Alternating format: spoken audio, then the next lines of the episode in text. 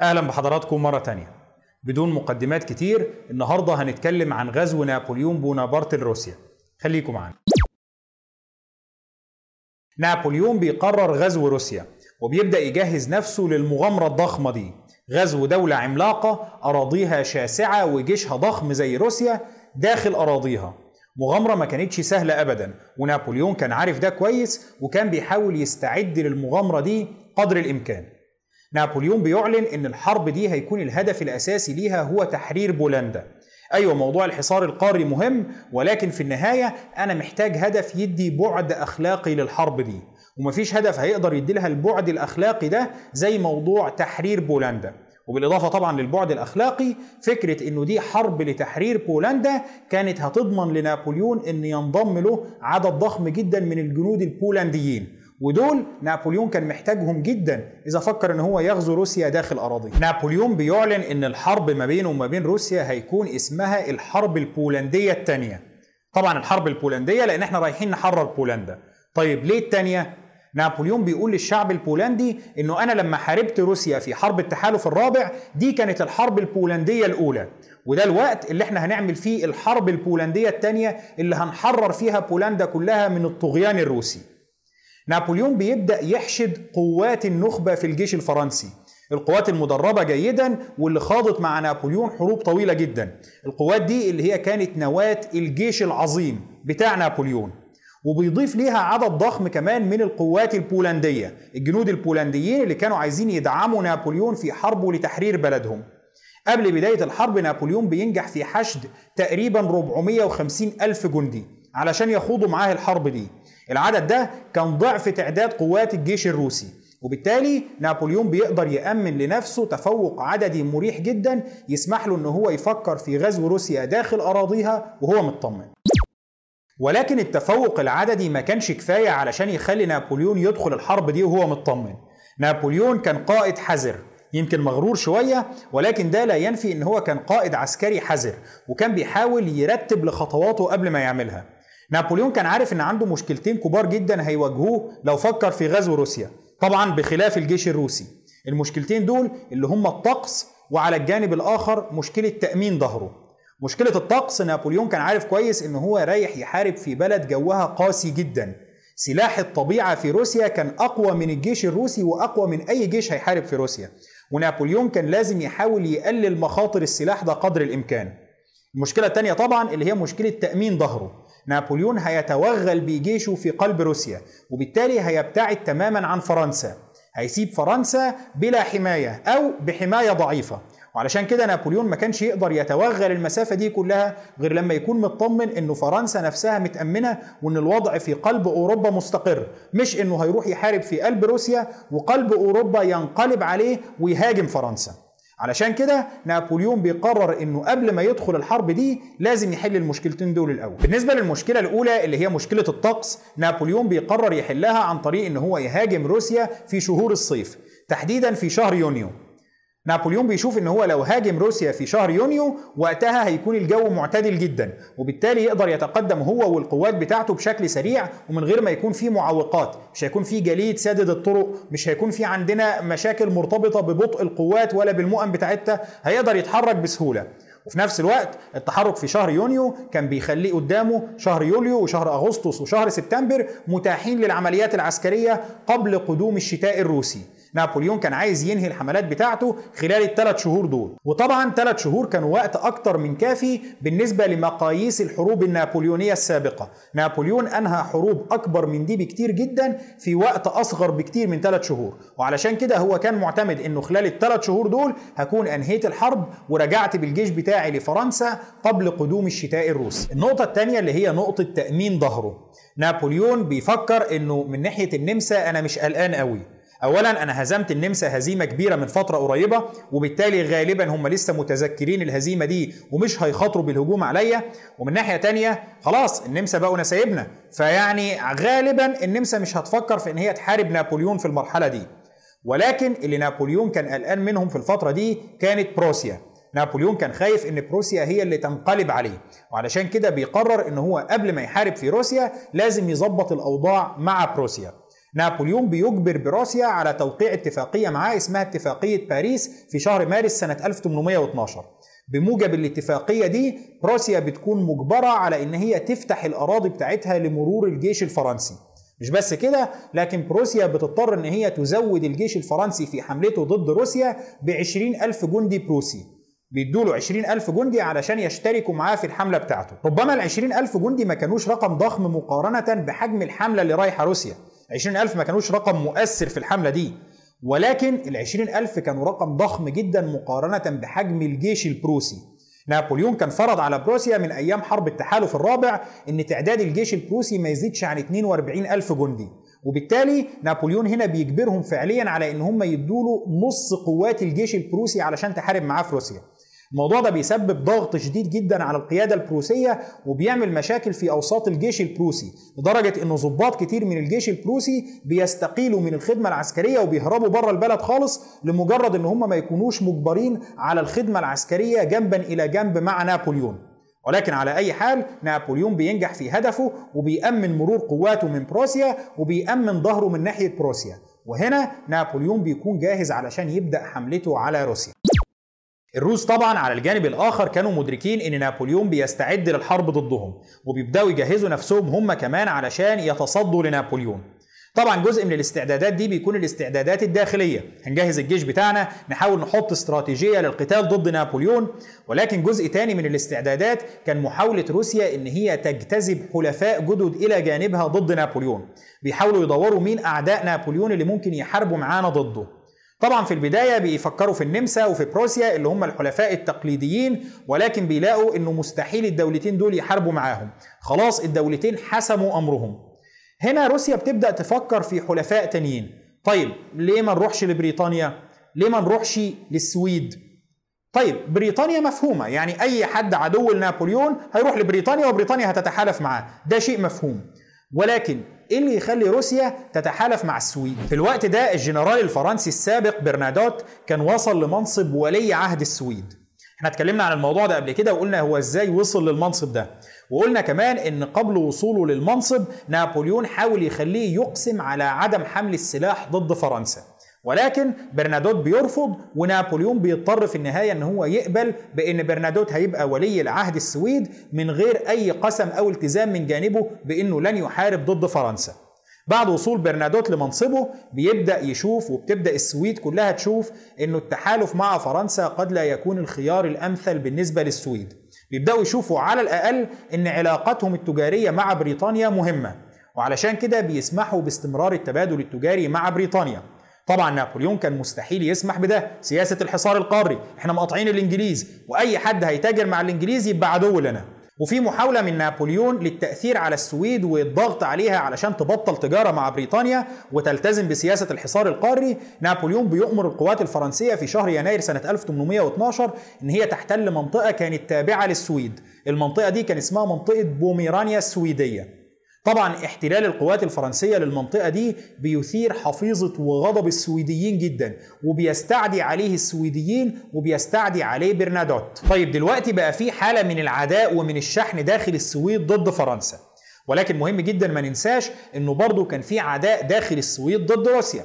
لأنه يا دوب من كام سنة كان في حرب سويدية روسية. وفي الحرب دي روسيا أجبرت السويد على التنازل عن جزء شاسع من الأراضي اللي كانت تابعة ليها.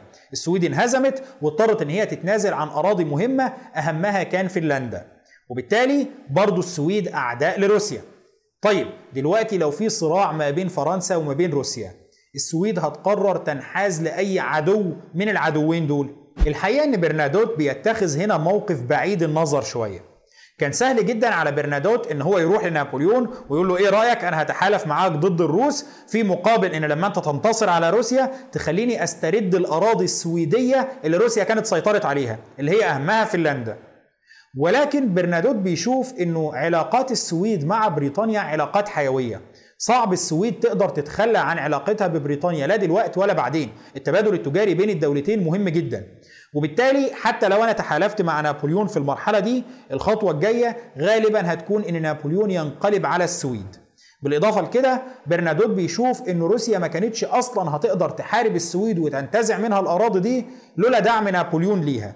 وعلشان كده بيشوف إنه الأهم هو التخلص من نابليون. دلوقتي في فرصة إن أنا أتحالف مع روسيا. خلينا أتحالف معاهم ونحاول نسقط نابليون. وعلشان كده أول روسيا ما بتبعت للسويد تطلب إجراء مفاوضات برنادوت بيستجيب وبيتم بالفعل إجراء مفاوضات ما بين روسيا وما بين السويد وما بين بريطانيا. المفاوضات ما بين الدول الثلاثه بتحصل في الوقت اللي كان الجيش الفرنسي بدأ بالفعل الحملة بتاعته ضد روسيا وبتنجح في الوصول لاتفاق بعد أقل من شهر على بداية الحملة. يوم 18 يوليو سنة 1812 بيتم توقيع اتفاقية اسمها اتفاقية أوريبرو. في معاهدة أوريبرو الثلاث دول بيتفقوا على إنهاء الحروب ما بينهم. خلاص يا جماعة أي حرب ما بين دولتين مننا هتنتهي. الثلاث دول بيتفقوا على إنشاء تحالف ضد فرنسا وضد نابليون بونابرت. ولكن بالنظر لأنه التحالف ده تم إنشاؤه بعد الحملة ما بدأت بالفعل ضد روسيا فالتحالف ده ما أضافش كتير من الناحية العسكرية لروسيا. أيوه الدول بتتفق إن إحنا هنساعد روسيا عسكريا وهندعمها وهندي لها مساعدات ولكن الحرب كانت بدأت بالفعل. وعلشان كده على ما انت تجهز للمساعدات دي هتكون الحرب انتهت. فالنقطة دي أو نقطة المعاهدة دي ما أضافتش كتير لروسيا من الناحية العسكرية. الإضافة الحقيقية اللي المعاهدة دي عملتها في معادلة الحرب كانت إنه برنادوت دخل معاهم كحليف. برنادوت اللي كان جنرال فرنسي سابق واللي تعايش مع نابليون لفترة طويلة جدا وعرف خططه العسكرية بتتعمل إزاي عرف كتير عن عيوبه الشخصية وعن نقط ضعفه العسكرية بيقرر إن هو هيشارك في وضع الاستراتيجية اللازمة لهزيمة نابليون. بيبدأ يديلهم نصايح وبيبدأ يديلهم معلومات عن نابليون عن شخصيته عن نقط ضعفه الشخصية عن نقاط الضعف في الاستراتيجية العسكرية بتاعته. نقاط الضعف دي بتكون مهمة جدا لهزيمة نابليون. وبرنادوت بيقرر إن هو يسخر كل معرفته بنقاط الضعف دي من أجل هزيمة نابليون بالفعل. نابليون بيجمع الجيش بتاعه وبيبدأ التحرك في اتجاه روسيا يوم 24 يونيو سنة 1812 جيش ضخم جدا تعداده بيتراوح ما بين 450 ألف لحد 680 ألف جندي حسب اختلاف التقديرات.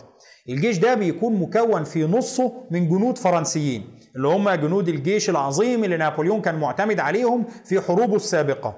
بينما النص الثاني بيكون مكون من جنود بولنديين ومن جنود من الممالك الخاضعة للنفوذ الفرنسي.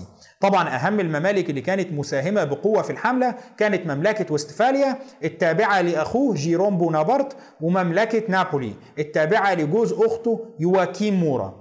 طبعا هنا مهم إن إحنا نؤكد إن مش العدد ده كله كان قوات مقاتلة. يعني مش ال 600 ألف جندي دول كانوا جنود مقاتلين. كان عدد منهم مسؤول عن الإمدادات وعن التغذية وعن الخدمات المصاحبة للجيش. ولكن في النهاية إحنا بنتكلم عن قوة ضخمة جدا. لحد الوقت ده ده كان أكبر جيش تم جمعه في تاريخ الصراعات الأوروبية. مفيش جيش حارب في الصراعات الأوروبية السابقة دي كلها وصل للعدد ده. مع اقتراب نابليون من المدن الروسية بتبدأ تحصل اشتباكات ما بين القوات بتاعته وما بين القوات الروسية. ولكن الاشتباكات في المرحلة دي بتكون اشتباكات محدودة ما فيهاش معارك ضخمة. لحد الوقت ده ما كانش فيه استراتيجية روسية واضحة لمواجهة نابليون. يعني الروس نفسهم ما كانوش عارفين إحنا هنحارب نابليون إزاي. هل هنجمع القوات بتاعتنا والجيش بتاعنا ونتصدى له قبل دخوله للأراضي الروسية؟ طيب هل هنقف عند المدينة الفلانية وندافع؟ طيب هل هنتحصن داخل موسكو؟ هنستدرجه داخل أراضينا؟ هنعمل إيه بالظبط معاه؟ ما كانتش الأمور واضحة. كان في نوع من الخلاف ما بين فريقين كبار في القيادة العليا في روسيا. الفريق الأول وده الفريق اللي كان على رأسه القيصر الروسي نفسه كان شايف إن إحنا لازم نقف ونتصدى لنابليون. نجمع القوات بتاعتنا وندخل معاه في معركة كبيرة. الجيش الروسي ما هوش جيش ضعيف. إحنا الجيش بتاعنا قوي ومؤهل ومدرب ودخل معارك كبيرة وأثبت في المعارك دي إن هو جيش شرس جدا. فإحنا لازم نتصدى له ونثبت لنابليون إن اجتياح الأراضي الروسية مش بالسهولة دي. بينما كان في فريق تاني في القيادة الروسية وده كان فيه أغلب القادة العسكريين شايفين إنه دي مش الاستراتيجية الأفضل. نابليون جاي بجيش عملاق. الجيش ده لو تصدينا له هننهزم بكل تأكيد. حتى لو ما حطيناش إنه نابليون قائد عسكري متفوق وعنده مواهب عسكرية في الحسبان خالص. تعداد الجيش بتاعه تقريبا ضعف أو ضعفين الجيش الروسي. هنقدر نحارب دول إزاي؟ وعلشان كده القادة دول كانوا شايفين إنه الاستراتيجية الأفضل لمواجهة نابليون هي إن إحنا نستدرجه لعمق الأراضي الروسية. كل نابليون ما هيتقدم داخل الأراضي الروسية كل ما هيضطر إن هو يوزع الجيش بتاعه في حاميات على المدن اللي هو هيعدي عليها. كل مدينة هيدخلها هيسيب فيها حامية. وكل اتجاه هيبقى قدامه هيضطر يبعت جزء من قواته علشان يأمنه. وبالتالي كل ما هيتقدم في قلب الأراضي الروسية كل ما تعداد جيشه هيقل. مش بس كده لكن كل ما هيتقدم كل ما هيبعد عن مراكز القوات بتاعته الأصلية وهيطول خطوط الإمداد بتاعته. ومع طول خطوط الإمداد ومع بعده عن مراكز القوات دي ومع نقص الأعداد اللي هيحصل في جيشه نقدر وقتها نتصدى له فهنا الاستراتيجية الأفضل إن إحنا نسحبه قدر الإمكان داخل أعماق الأراضي الروسية. في بدايات الحملة نابليون بيستمر في التقدم بقواته على أمل الاصطدام بالقوات الروسية. بتحصل مناوشات محدودة ما بينه وما بين القوات الروسية ولكن في كل مرة بتحصل فيها المناوشات دي الروس كانوا بينسحبوا تجنبا لمعركة مصيرها معروف. مش هنحارب هنا إحنا لو حاربنا هنا هننهزم. خلينا ننسحب كمان. وبتستمر الاستراتيجية دي أكتر من شهر. أكتر من شهر نابليون بيتقدم بقواته والروس بيتراجعوا ويتجنبوا الاشتباك مع مناوشات محدودة. بعد أكتر من شهر على الاستراتيجية دي نابليون بيوصل بالقوات بتاعته على مشارف مدينة روسية اللي هي مدينة سمولنسك. أول نابليون ما بيوصل هناك القيصر الروسي بيقول بس بقى إحنا لغاية هنا وكفاية. المدينة دي مدينة تاريخية وليها أهمية خاصة عندي وأنا مش هسمح إن إحنا نفضل نهرب للأبد. هنهرب لحد فين؟ إحنا لازم نقف ونتصدى لنابليون. القادة العسكريين بتوعه بيحاولوا يقنعوه إن دي استراتيجية خاطئة ولكن القيصر الروسي بيكون مصمم. دفعه عن سمولنسك وهنا الجيش الروسي بيلاقي نفسه أمام أمر مباشر من القيصر وبيضطر إن هو يبدأ يتحصن في المدينة علشان يدافع عنها ضد التقدم الفرنسي. وبالفعل الجيش الروسي بيتحصن في المدينة وبتدور ما بين الفريقين معركة ضخمة في مدينة سمولنسك يوم 16 أغسطس سنة 1812 نابليون بيكون هدفه من المعركة دي واضح. أنا هحاصر القوات الروسية اللي في سمولنسك هدخل معاها معركة كبيرة هأبيد القوات دي. وبالتالي أحطم جزء كبير من الجيش الروسي وسهل على نفسي تحطيم القوة العسكرية الروسية. بينما الروس على الجانب الآخر أيوه عندهم أوامر إن هم يتصدوا لنابليون ولكن الخطة بتاعتهم بتكون في أساسها خطة دفاعية. إحنا هنتحصن في المدينة ومش هنطلع للقاء نابليون في سهول مفتوحة. إحنا هنفضل قافلين على نفسنا في المدينة دي نتحصن فيها وخليه حاصرنا بقى. يورينا هيفضل قاعد بره لحد إمتى. طبعا نابليون كان مدرك أهمية الوقت في الحملة دي وعلشان كده ما كانش مستعد لفكرة الحصار الطويل. أنا مش في إيطاليا هحاصر قلعة وأفضل قاعد عندها سنة يبعتوا حملات لإنقاذها. لأ أنا عايز أنهي الحرب دي في أسرع وقت وعلشان كده بيقرر إنه المعركة هتحصل هتحصل. حتى لو الجيش الروسي قرر يتحصن في المدينة وما يخرجش أنا هحاربه في قلب المدينة. نابليون بيؤمر المدفعية الفرنسية بقصف المدينة بمنتهى العنف. القصف الفرنسي ما بيميزش ما بين أماكن سكنية وأماكن عسكرية. لدرجة إنه من بين 2200 مبنى كانوا موجودين داخل المدينة بينجو من القصف 350 مبنى بس. 85% من مباني المدينة بتتساوى بالأرض بعد القصف الفرنسي. مع القصف الفرنسي العنيف والمكثف النيران بتشتعل في أغلب مناطق المدينة. وهنا الجيش الروسي بيقرر الانسحاب حفاظا على القوات المتبقية إحنا مش هنفضل تحت القصف ده لحد ما نموت الجيش الروسي بيقرر إن هو ينسحب وبيسيبوا فرقة صغيرة داخل المدينة تشتبك مع نابليون علشان تمنعه من التقدم لحد ما يكون القوة الرئيسية للجيش الروسي انسحبت لمسافة كافية. القوة طبعا اللي بتستنى في المدينة دي بتكون عارفة إن مصيرها هو القتل أو الأسر ولكنها بتظل في المدينة تدافع عنها وبتأمن انسحاب الجيش الروسي لمدة يومين. بعد يومين نابليون بيقدر يدخل المدينة. ولكن مع دخوله المدينة والمفترض إن هو كده خلاص انتصر نابليون بيلاقي نفسه انتصر انتصار بلا طعم. من ناحية الجيش الروسي نجح في الانسحاب وبالتالي أنا ما قدرتش أحطم القوة العسكرية دي زي ما كنت عايز. ومن ناحية تانية اشتعال النيران في المدينة بيخلي نابليون بعد ما بيدخلها ما بيلاقيش فيها أي مؤن للجنود بتوعه. ما بيلاقيش أي مؤن أو أغذية ولا حتى بيوت الجنود بتوعه يقدروا يقعدوا فيها شوية. وعلشان كده نابليون أيوه بينتصر في سمولنسك أيوه بيجبر الروس على الانسحاب ولكن انتصاره ما بيكونش انتصار فاصل بيكون انتصار بلا طعم. طبعا بعد هزيمة القوات الروسية في سمولنسك القيصر الروسي ما بيكونش مبسوط بالوضع. لا هو إيه اللي إحنا انهزمنا؟ ويعني إيه انسحابات متكررة قدام نابليون؟ لا الكلام ده مش نافع. أنا عايز القوات بتاعتي تقف تتصدى لنابليون وتنتصر عليه. وبسبب عدم رضا القيصر الروسي عن الوضع ده بيقرر إجراء تغيير في القيادة العسكرية الروسية.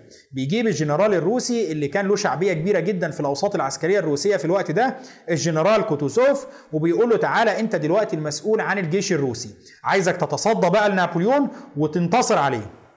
الجنرال كوتوسوف إحنا اتكلمنا عنه قبل كده وكان له دور واضح في حرب التحالف الثالث في حرب التحالف الثالث تحديدا في أوسترليتز الجنرال كوتوسوف كان بينصح إنه ما نحاربش هنا. كان بينصح إن إحنا ننسحب ونجبر نابليون على مطاردتنا وبعد ما يتوغل في الأراضي بتاعتنا نطوقه ونقضي عليه. ولكن طبعا في أوسترليتز محدش سمع كلامه وقرروا إن هم يدخلوا في الحرب مع نابليون في أوسترليتز مباشرة. وده خلاهم يقعوا في الفخ اللي نابليون كان نصبه ليهم وينهزموا. دلوقتي كوتوزوف بقى على رأس القيادة العسكرية الروسية. القيصر الروسي جايبه علشان هو اللي يتصدى لنابليون. ولكن هنا كوتوسوف بيقول للقيصر الروسي بمنتهى الصراحة إنه استراتيجية الانسحاب هي الاستراتيجية الصحيحة. أنت جايبني علشان أتصدى لنابليون وانتصر عليه؟ سيبني أعمل اللي أنا شايفه صح. واللي أنا شايفه صح إن إحنا لازم نكمل في موضوع الانسحاب ده. لازم نطبق سياسة الأرض المحروقة. سياسة الأرض المحروقة كانت بتعتمد على أن القوات الروسية هتنسحب من المدن الرئيسية بسرعة شديدة. ومع انسحابها الروس بيقرروا إن هم يحرقوا المدن دي ويدمروها. كل مدينة بينسحبوا منها بيدمروها تماما. الهدف الأساسي من حرق المدن دي أو تدميرها كان حرمان نابليون من أي مؤن أو إمدادات أو أغذية ممكن يحصل عليها من المؤن دي. الموضوع ببساطة كان إنه الجيوش اللي بتبتعد كثيرا عن أرضها الأصلية زي الجيش الفرنسي لما يروح يحارب في روسيا ما تقدرش إنها تشيل المؤن والأغذية والإمدادات اللي هي محتاجاها طول الطريق ده. مش هيقدر ياخد المؤن اللي تكفيه شهرين ثلاثة من فرنسا ويفضل شايله معاه طول الطريق في روسيا. المعتاد بالنسبة للحملات الكبيرة اللي زي دي هي إنه الجيوش الفرنسية أو الجيوش الغازية بشكل عام بتعتمد على الأراضي المحلية في توفير احتياجاتها. يعني نابليون كل ما يدخل مدينة هيخلي الجنود بتوعه يحصلوا على احتياجاتهم الأساسية من الغذاء ومن آه، الملابس وحتى من الأماكن اللي هيباتوا فيها من خلال المدينة اللي هم موجودين فيها. حتى لو هيجبروا أهل المدينة دي على إنهم يدوهم اللي هم محتاجينه. ولكن السياسة الروسية كانت قاسية جدا. إحنا مش هنسيب للفرنسيين الشاية يقدروا يستفيدوا بيها. أي مدينة ننسحب منها دمروها تماما واحرقوها. ومع التقدم السريع للقوات الروسية بتبدأ القوات الفرنسية تطاردها بمنتهى السرعة. لا إحنا الموضوع ده لو استمر القوات الفرنسية هتنهك بشكل كبير جدا. فإحنا لازم نلحق القوات الروسية ونشتبك معاهم في معركة كبيرة ننهي بيها الحرب دي. ولكن كوتوسوف ما كانش ناوي يديهم الفرصة. الانسحاب الروسي بيستمر والمطاردة الفرنسية بتستمر ولكن مع استمرار المطاردة الفرنسية دي بتبدأ الجيوش الفرنسية تصل لمرحلة كبيرة جدا من الإنهاك. الجيوش الفرنسية بتكون منهكة من التقدم السريع وبتكون منهكة من قلة الغذاء وانتشار المرض ما بين الجنود. مع تقدمهم ده بيبدأ المرض ينتشر وبيبدأ كمان كوتوسوف يجهز نفسه لحرب استنزاف ضد الجيش الفرنسي. أثناء تقدمهم إحنا هنبدأ نهاجمهم. معارك صغيرة جدا أو جنود يهاجموا المعسكرات بتاعتهم بالليل. المهم إن إحنا هننهك الجيش الفرنسي إلى أقصى درجة وبالفعل الإنهاك ده بيبدأ ينجح وبتبدأ معنويات الجيش الفرنسي تتراجع جدا. وطبعا نابليون بيدرك خطورة ده على الجيش بتاعه. الروس ما بيهزروش. الروس كانوا مستعدين يدفعوا ثمن صعب جدا. تدمير كل المدن الرئيسية اللي هيمر بيها نابليون في طريقه. ولكنهم بالفعل دفعوا الثمن ده. كوتوسوف بيستمر في سياسة الانسحاب التكتيكي وسياسة الأرض المحروقة لحد ما بيقترب بالقوات بتاعته من موسكو. وهنا القيصر الروسي بيقف له لا ما أنا مش معينك قائد للهروب. يعني انت قائد للجيش بس أنا ما شفتش منك لغاية دلوقتي حاجة عسكرية. انت اللي بتعمله لحد دلوقتي ان انت بتهرب وبتولع في المدن. يعني لو نابليون دخل المدن دي غالبا كان هيعمل فيها أقل من اللي انت عملته ده. فأنا عايزك توريني أي كرامة وريني إن انت قائد عسكري وبتحارب بجد. يعني إيه؟ القيصر الروسي بيأمر القوات الروسية إن هي تتصدى لنابليون قبل دخوله لموسكو مفيش حاجة اسمها إحنا هننسحب لحد موسكو. مفيش حاجة اسمها إحنا هنهرب من موسكو. ومفيش حاجة اسمها إحنا هنتحصن داخل موسكو. قبل نابليون ما يوصل موسكو لازم القوات الروسية تتصدى له. خصوصا ان القيصر الروسي كان شايف إنه معنويات الجيش الروسي كمان بدأت في الانهيار. أيوه الانسحاب السريع ده خلى الجنود الفرنسيين منهكين بس مش الجنود الفرنسيين لوحدهم اللي معنوياتهم بتتراجع. الجيش الروسي كمان بيهرب داخل أرضه وده مأثر على المعنويات بتاعته بشكل كبير. القيصر الروسي بيصدر أوامر واضحة إنه لابد من الصمود قبل سقوط موسكو. وهنا بيقف خلاص الجنرال كوتوسوف وبيقرر إن هو يخوض معركة ضخمة ضد نابليون بونابرت. الجنرال كوتوسوف بيقرر إن هو يتصدى للقوات الفرنسية في منطقة اسمها منطقة بورودينو بينها وبين موسكو تقريبا 100 كيلو. وهنا طبعا نابليون بيقول أخيرا في أخبار كويسة أنا من بداية الحرب دي منتظر إن الروس يقفوا ويتصدوا ليا في معركة. أخيرا هيقفوا ويتصدوا ليا في معركة علشان أقدر أنهي الحرب دي. ولكن هنا بيبدأ يظهر بوضوح تأثير سياسة الانسحاب السريع بتاعة كوتوسوف. نابليون اللي كان داخل الأراضي الروسية معاه حوالي 600 ألف جندي بيوصل لبورودينو معاه حوالي 125 ألف جندي بس صالحين للقتال. باقي القوات الفرنسية كان تم توزيعها على حاميات في الطريق وكان تم إرسال أجزاء منها لطرق مختلفة علشان يأمنوا تقدم القوات الفرنسية. وطبعا كان في أعداد ماتت وأعداد هربت من الخدمة العسكرية. ولكن في النهاية القوات الفرنسية اللي وصلت لهناك وكانت مستعدة لدخول المعركة عددها تقريبا كان 125 ألف جندي. في مقابل تقريبا 105 آلاف جندي روسي. أيوه ما زالت القوات الفرنسية متفوقة وما زال نابليون القائد العسكري العبقري موجود مع الفرنسيين ولكن ما بقتش الكفة يعني تقيلة قوي في جانب الفرنسيين. بقى في نوع من التكافؤ. الروس يقدروا يصمدوا. خلاص المعركة هتدور وبالفعل بتحصل المعركة ما بين الفرنسيين وما بين الروس في منطقة بورودينو يوم 7 سبتمبر سنة 1812 معركة بورودينو بتحصل في منطقة عبارة عن سهول مفتوحة تقريبا وبالتالي ما بيكونش فيه تحصينات أو مجال للاختباء والمناورة. دول جيشين هيتصدوا لبعض ويشتبكوا مع بعض بمنتهى العنف وبدون عوائق. طبعا الروس كانوا مستعدين للاستبسال في الدفاع عن موسكو. إحنا مش هنسيب موسكو تسقط وإحنا واقفين. على الجانب الآخر الفرنسيين كانوا شايفين إن هي دي فرصتهم لإنهاء الحرب. إحنا لازم ننتصر دلوقتي علشان ننهي سلسلة الأرض المحروقة اللي إحنا ماشيين فيها من ساعة ما دخلنا روسيا. وعلشان كده الجيشين بيستبسلوا في القتال أمام بعض. المعركة بتكون معركة دموية جدا خصوصا إنه زي ما قلنا كانت عبارة عن سهول مفتوحة وبالتالي القتال كان قتال مفتوح ما بين الجيشين. بيموت في المعركة دي تقريبا سبعين ألف جندي من الطرفين. في مقابل حوالي أربعين ألف جندي بيتقتلوا من الجانب الروسي بيتقتل حوالي 30 ألف جندي من الجانب الفرنسي. ده معناه إنه أيوه الفرنسيين بينتصروا ولكن ثمن الانتصار ده كان ثمن فادح الجيش الفرنسي ما كانش بيحقق الانتصار ده بسهولة ولكن كان بيحققه بخسائر ضخمة جدا ومقاربة للخسائر الروسية. مع استمرار المعركة بيبدأ الجنرال كوتوسوف يشوف إنه لو المعركة دي استمرت كده الجيش الروسي هينهار. وبيفضل إن هو ينسحب بقوات فعالة من الجيش الروسي عن إن هو يستمر في معركة حتى فناء الروس. وعلشان كده بيصدر أوامره للجنود بتوعه في النهاية إنه يلا انسحبوا.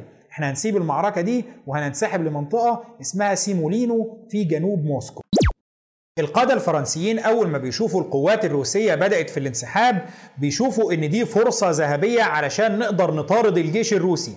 الجيش الروسي دلوقتي بينسحب وهو في حالة تشتت وضعف وبالتالي إحنا لو هاجمناه وهو في حالة الضعف دي هنقدر نحطم الجيش الروسي. وبكده يبقى أنهينا الحرب دي تماما. قوة روسيا العسكرية تم تحطيمها. ولكن المشكلة هنا هنطاردهم إزاي؟ الجيش الفرنسي هو كمان كان منهك جدا من القتال.